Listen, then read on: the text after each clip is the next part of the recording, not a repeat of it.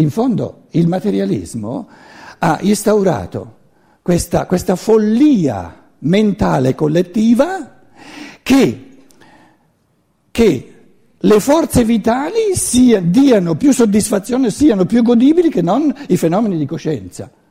Ma un'aberrazione, un'aberrazione assoluta. È un condannare l'essere umano al cretinismo, scusate.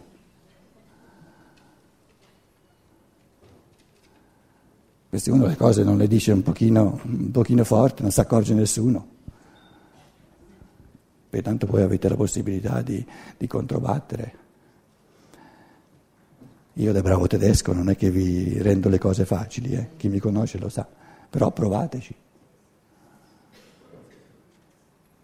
Quindi il materialismo è una matrice culturale che, che come dire, pullula, pullula, pullula di, di, di forze vitali e quando, quando le forze vitali di, diminuiscono la Viagra, no? in modo che... Capito? E come mai la depressione aumenta?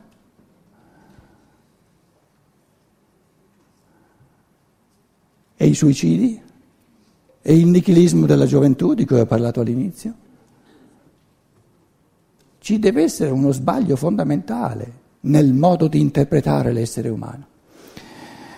Il tema di questa mattina è, è, è, è come dire, morte e rinascita, e allora direi muore bene alla fine della vita chi muore sempre e volentieri.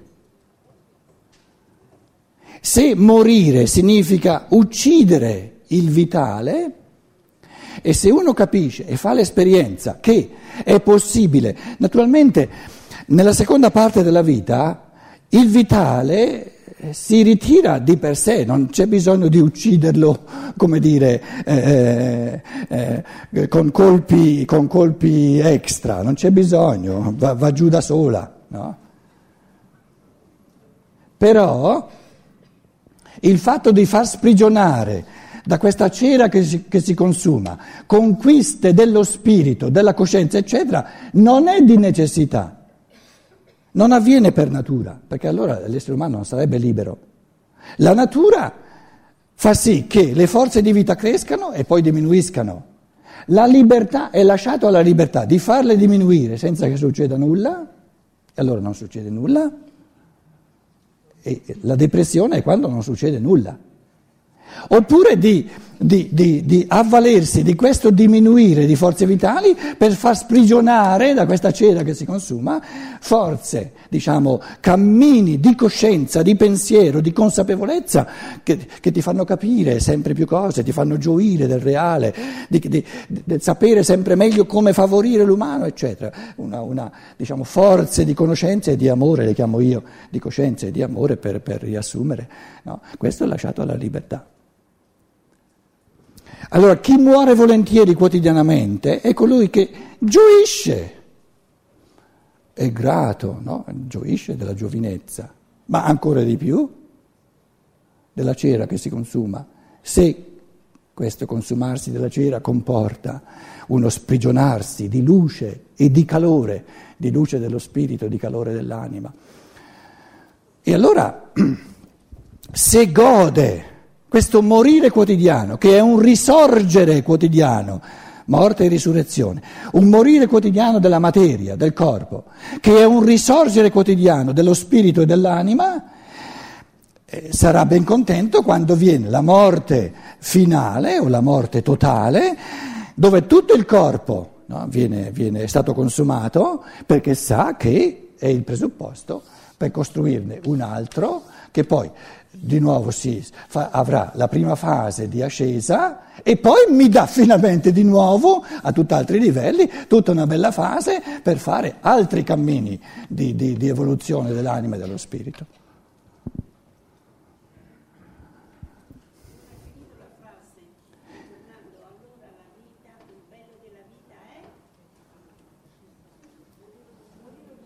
Morire ogni giorno volentieri. Perché questo morire viene vissuto come condizio sine qua non, viene vissuto come strumento necessario per far sprigionare cammini di coscienza, di conoscenza e di amore.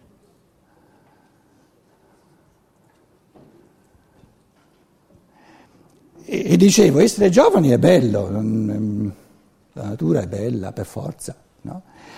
invecchiare può essere, non deve essere, ma può essere infinitamente più bello, ma non deve esserlo. Se io ometto il più bello ancora, allora invecchiare è più brutto. Se io invece non ometto, ma mi conquisto a piene mani ciò che è possibile conquistarsi soltanto col decadere del fisico, mi rendo conto, faccio l'esperienza, e ogni essere umano che ha fatto quell'esperienza lo dice che è così, che questo vivere dello spirito e dell'anima è molto più bello, dà molta più gioia, riempie di significato la vita, molto di più che non ciò che fa la natura. Scusate, come può ciò che fa la natura essere più bello, dare più gioia che non ciò che fa la libertà?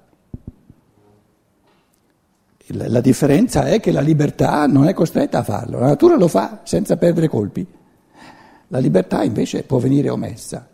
Quindi il materialismo è una omissione culturale immane di ciò che è libero, del cammino dello spirito e dell'anima che è lasciato alla libertà di ognuno, alla libertà individuale, non collettiva, non esiste una libertà collettiva. Collettivamente esiste soltanto una, una costrizione. La libertà è qualcosa che, che può essere gestita solo dall'individuo. E dall'individuo, diciamo, eh, contro le resistenze della natura. Ho detto diverse volte, prendiamo il neurobiologo, no? in Germania abbiamo abbiamo questi neurobiologi che, che, che, si fanno sempre più forti, l'ho detto tante volte, dicono, sta attento te, qui c'hai, un, un, c'hai le strutture del cervello, no? supponiamo che ce l'hai ancora sto cervello, no? perché tanti dubitano che ci sia più il cervello, e eh, eh, lo dicevamo anche ieri, no?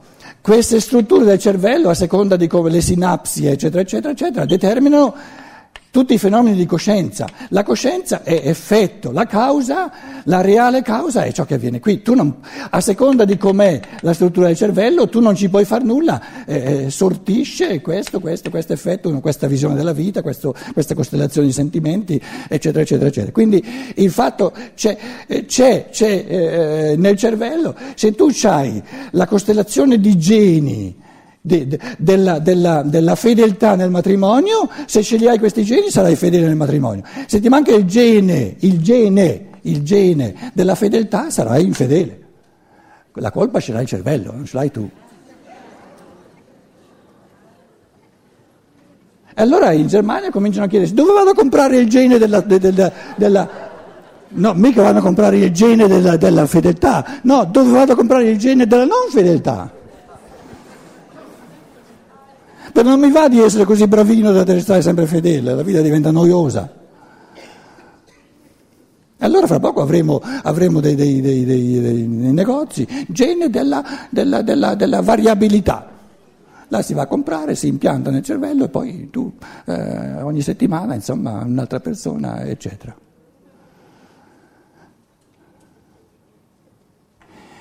Dicevo, se l'essere umano omette omette, non la fa, di coltivare di giorno in giorno la creatività dello spirito, gli resta soltanto ciò che la natura eh, porta fuori.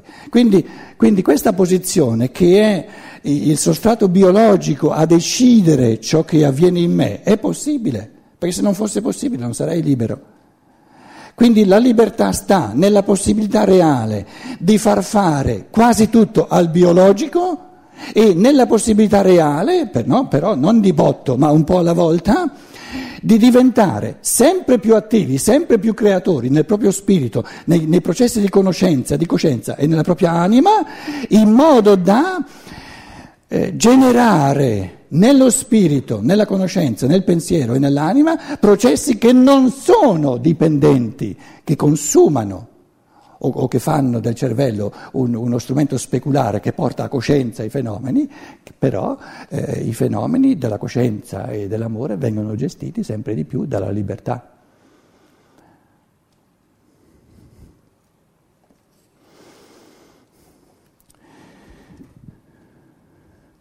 Se vogliamo guardare ancora più concretamente, adesso ho bisogno di più spazio.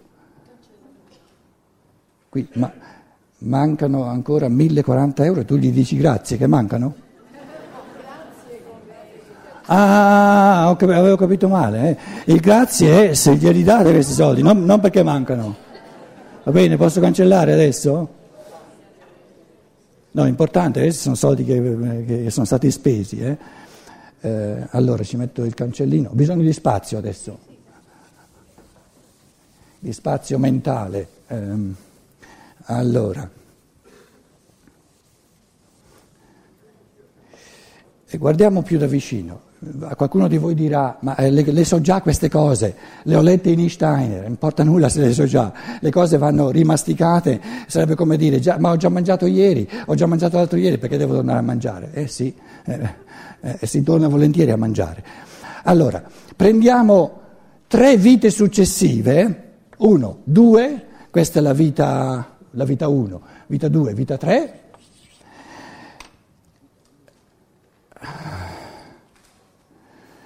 Uno sguardo d'insieme, naturalmente un, un, ampliamento di coscienza, ne parlavo nella prima conferenza, così come, così come il trapasso dalla coscienza del bambino che coglie, vive soltanto l'oggi, ieri l'ha dimenticato, domani non lo sa anticipare progettando eccetera, il trapasso dalla coscienza bambina alla coscienza adulta che noi conosciamo, che è la nostra, è un passo astronomico un salto immane in avanti, un ampliamento infinito di coscienza, ciò che incombe all'umanità di oggi per venire a capo dei problemi micidiali, disumani del materialismo, l'unico modo non è di predicare il dovere, che non serve a nulla, perché ciò che, ciò che, viene, ciò che viene, proibito, eh, lo sappiamo, eh, viene, si, si, si aumenta di appetibilità, quindi non serve a nulla proibire le cose. Le azioni che vanno proibite eh, vanno proibite con, con penalità, eh, tu sai che vai in prigione soltanto il fatto di andare in prigione ti aiuta a non compiere un'azione. Quindi il dovere non serve a nulla, l'unica cosa che ci salva è la conoscenza oggettiva dei, diciamo, delle conseguenze. Il disumano, la sofferenza eh, del materialismo proviene dal fatto che l'umanità culturalmente, epocalmente, avrebbe ora la possibilità, nella sua libertà, di fare un passo astronomico, un salto qualitativo nella coscienza, però siccome la libertà è reale può omettere di farlo. Quindi il materialismo è l'omissione reale che stiamo compiendo culturalmente in un modo eh, eh, vistosissimo tutti quanti e il passo qualitativo, il salto astronomico che stiamo omettendo di compiere e che servirebbe veramente a, a far saltare fuori soluzioni reali, non di botto, ma che eh, compiute di passo in passo veramente risolvono i problemi, è, di, è, di, è analogo al, al, al, diciamo, il bambino vive soltanto l'oggi, L'adulto, questo oggi lo vede nella connessione dei giorni passati, ieri, l'altro ieri, oggi, e domani, dopodomani, eccetera. La coscienza dell'adulto spiega, sa che i fenomeni della giornata di oggi sono spiegabili, hanno senso soltanto se so che c'è stato un ieri, soprattutto quello che c'è stato ieri, l'altro ieri, eccetera, e se so che ciò che sto preparando oggi per domani, per dopodomani, eccetera, eccetera, eccetera. In altre parole, la coscienza dell'adulto, che è astronomicamente più vasta, più profonda rispetto alla coscienza del bambino, è la capacità di, di, di Überschauen, di, di uno sguardo d'insieme sui vari giorni della vita per, per, conoscere le cause e gli effetti che sono molto complessi e si spiegano i fenomeni dell'oggi in base a ieri, l'altro ieri, in base a domani, dopodomani, eccetera. Il salto qualitativo che incombe alla coscienza moderna per risolvere la disumanità reale del materialismo è di passare da questa visione bambina. Adesso questo oggi, lo ingrandisco, è la vita. Questo oggi è la vita. E noi consideriamo la vita in tutto e per tutto come il bambino piccolo.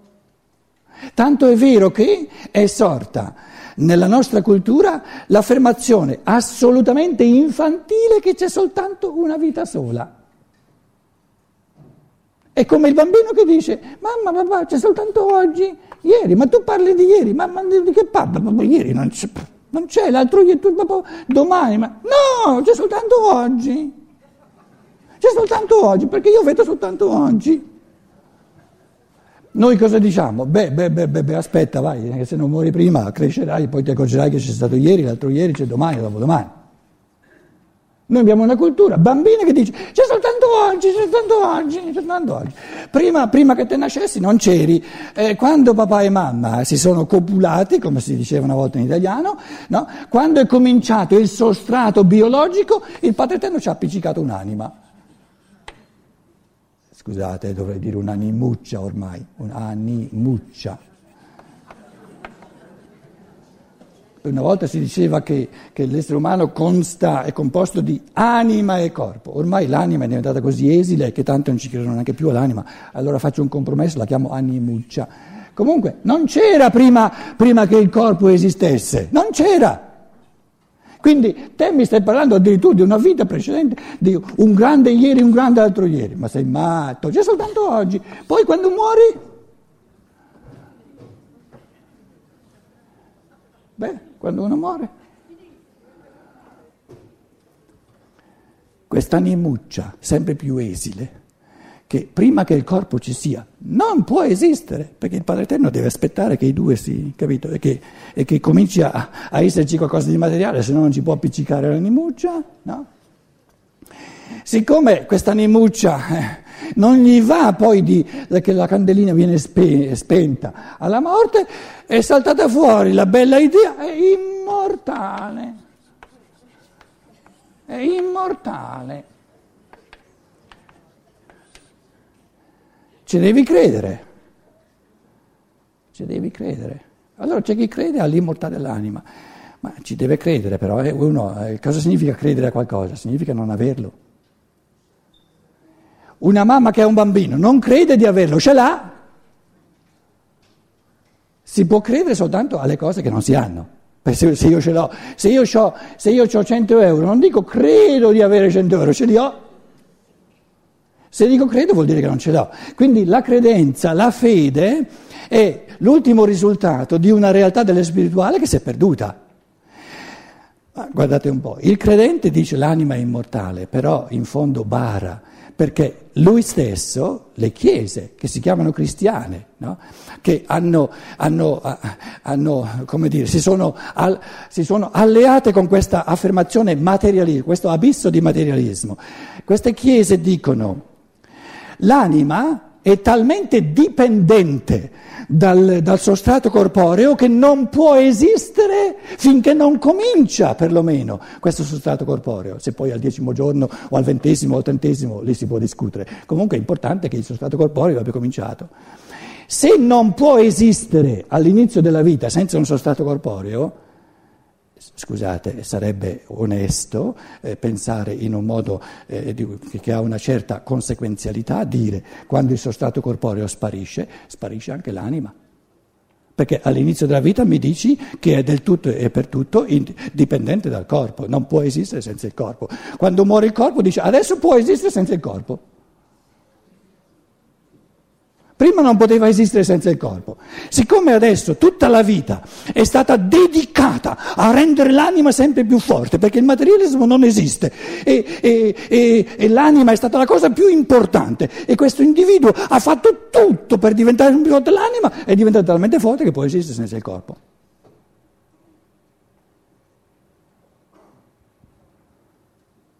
Abbiamo una cultura che bara da i lati, è più, più, più intelligente lo scienziato che dice, beh, se l'anima o la coscienza, i fenomeni di coscienza non potevano esistere senza il sostrato corporeo, quando il sostrato corporeo finisce, finisce tutto il resto. È, è, è pensato in un modo più lineare, più, più conseguenziale, scusate.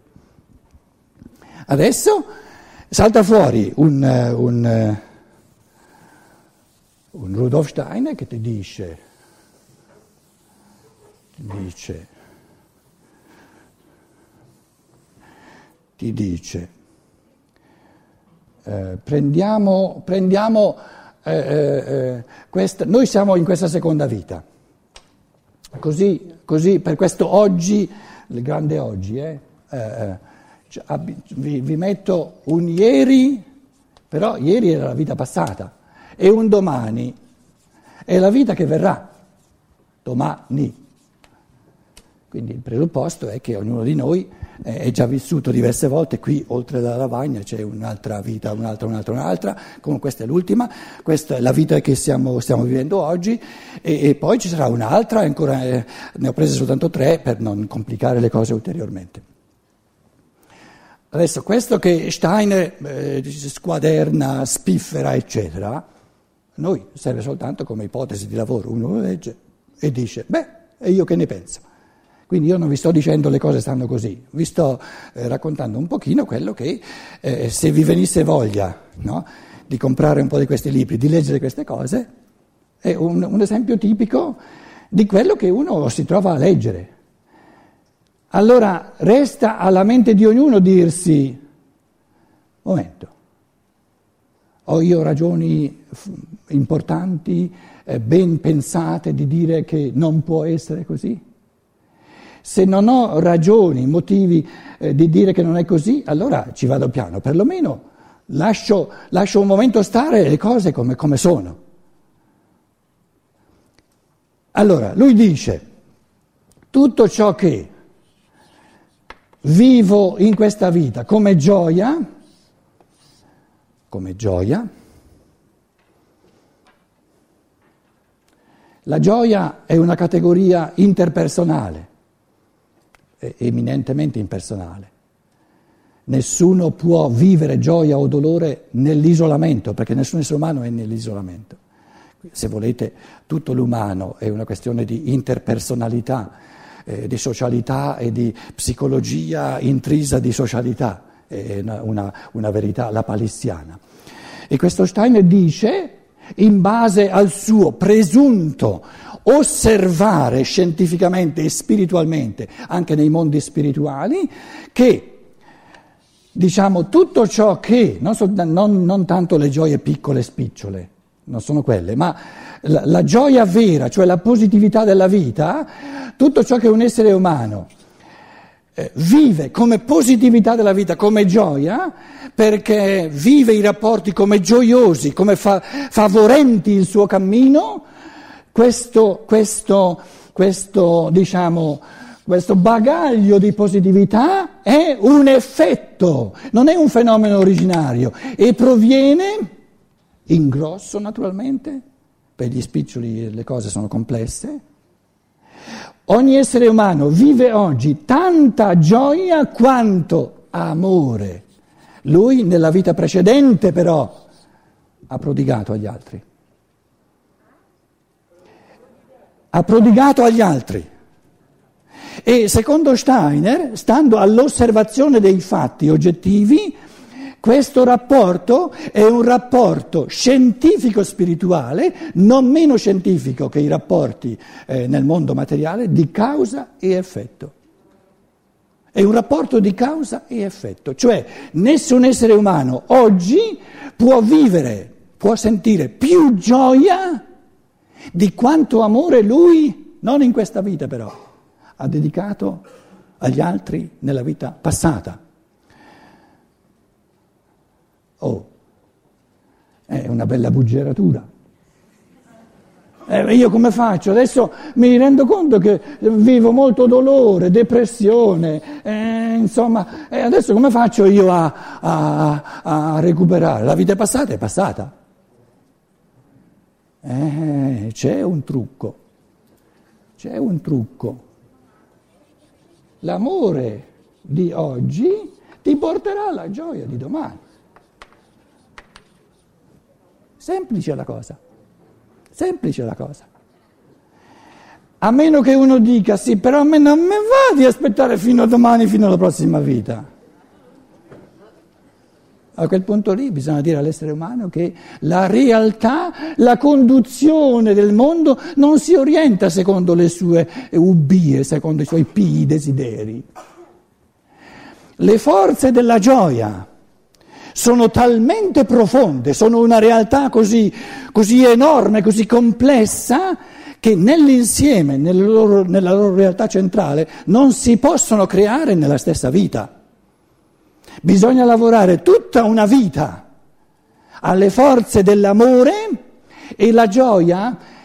Eh, Steiner, tra l'altro, ha studiato eh, questa, questo tipo di conferenza, la trovate tra Destino e Libertà, si chiama il libro, eh? quindi le cose le potete studiare voi, fate, fatevi i pensieri vostri. Io vi dico soltanto, sono cose straordinarie. Ma mi chiedo, ma come mai non saltano fuori, eh, non pullano centinaia di migliaia di piccoli gruppi che studiano queste cose, santa pace? Ma cosa aspettiamo? Ma la, il, il, superamento del materialismo è possibile, però bisogna che ognuno si renda conto di quanto è urgente questa, questa, questa, questo compito. Ma è possibile. Io ho visto soltanto adesso buttandoli dei frammenti per, per, per, per stuzzicare l'appetito, ma eh, funziona soltanto se l'appetito viene stuzzicato e poi comincia ognuno a, a mangiare con i suoi denti. No? E poi eh, qui per esempio, no? tutto ciò, che, tutto ciò che, che, che, si semina come odio, come critica, come negatività, non soltanto odio vero e proprio, negatività crea dolore. E la, una, un'affermazione eh, fondamentale è che la, la gioia, l'esperienza della gioia, l'origine della gioia non è mai dentro di sé. L'origine della gioia è sempre la gratitudine sovraconscia le persone che ho amato nella vita, nella vita passata, eh, le ho amate nella vita passata. Poi Steiner descrive quello che avviene nel mondo spirituale tra morte e nuova nascita, nuova nascita, qui siamo nella vita di oggi, no? descrive ciò che tutte le azioni di amore o di odio si rispecchiano da coloro che sono stati amati, da coloro che sono stati odiati, si rispecchiano in colui, nell'anima dopo morte di colui che ha amato, che ha odiato, e questo rispecchiarsi crea le forze per rincontrare le persone amate, rincontrare le persone odiate e dagli altri, da coloro che sono stati amati. Le forze della riconoscenza creano la gioia. Quindi sentire gioia è sempre il riflesso della, della, diciamo, della riconoscenza di colui che è stato amato da noi. In altre parole, la gioia rea, come forza reale esiste soltanto come trasformazione di un amore che parte dall'individuo, dalla libertà dell'individuo, si trasforma nel favorire il cammino dell'altro, amare l'altro significa favorire il suo cammino, genera nell'altro riconoscenza, gratitudine, nella vita dopo la morte si rispecchia questa gratitudine in colui che ha amato, genera le forze per rincontrarsi nella vita e questa gratitudine che viene incontro, che ritorna indietro da tutti coloro che sono stati amati, tutte cose che sono reali, forze reali, però a livello inconscio, in questa, in questa eh, umanità nesciente, eh, in questi fatti, fatti spirituali, questa gratitudine che nel subconscio lavora e ritorna indietro, crea le forze della gioia. Gioia significa positività. Finché noi predichiamo la positività, guarda le cose dal lato positivo, è astratto, un'astrazione le forze della positività, la capacità reale di cogliere i lati positivi della realtà viene generata per tutta una vita in cui ci si dedica ad amare. Se è così, se io mi convinco che è veramente così, non ho bisogno di qualcuno che mi predichi l'amore. Lo so quanto desiderio porto dentro di me, di sentire la gioia, di cogliere veramente, non per predica astratta, il lato positivo, di sottolineare il lato positivo delle cose. E sapendo che potrò prorompere di gioia, saprò cogliere il lato positivo delle cose soltanto nella misura in cui per tutta una vita ho amato, trovo la forza reale, la voglia reale di amare più che posso. E nella misura in cui saltano fuori esseri umani che trovano la voglia reale e le forze reali di amare più che si può, eh, ditemi voi se non si fanno dei passi reali in avanti nel sociale, nel cammino dell'individuo, eccetera, eccetera, eccetera. Una terza, una terza categoria è dove l'inizio è, è a metà strada tra l'amore e l'odio, dove tante cose si compiono per dovere. Il dovere, fare le cose per dovere, è una specie di indifferenza che non è né amore né odio.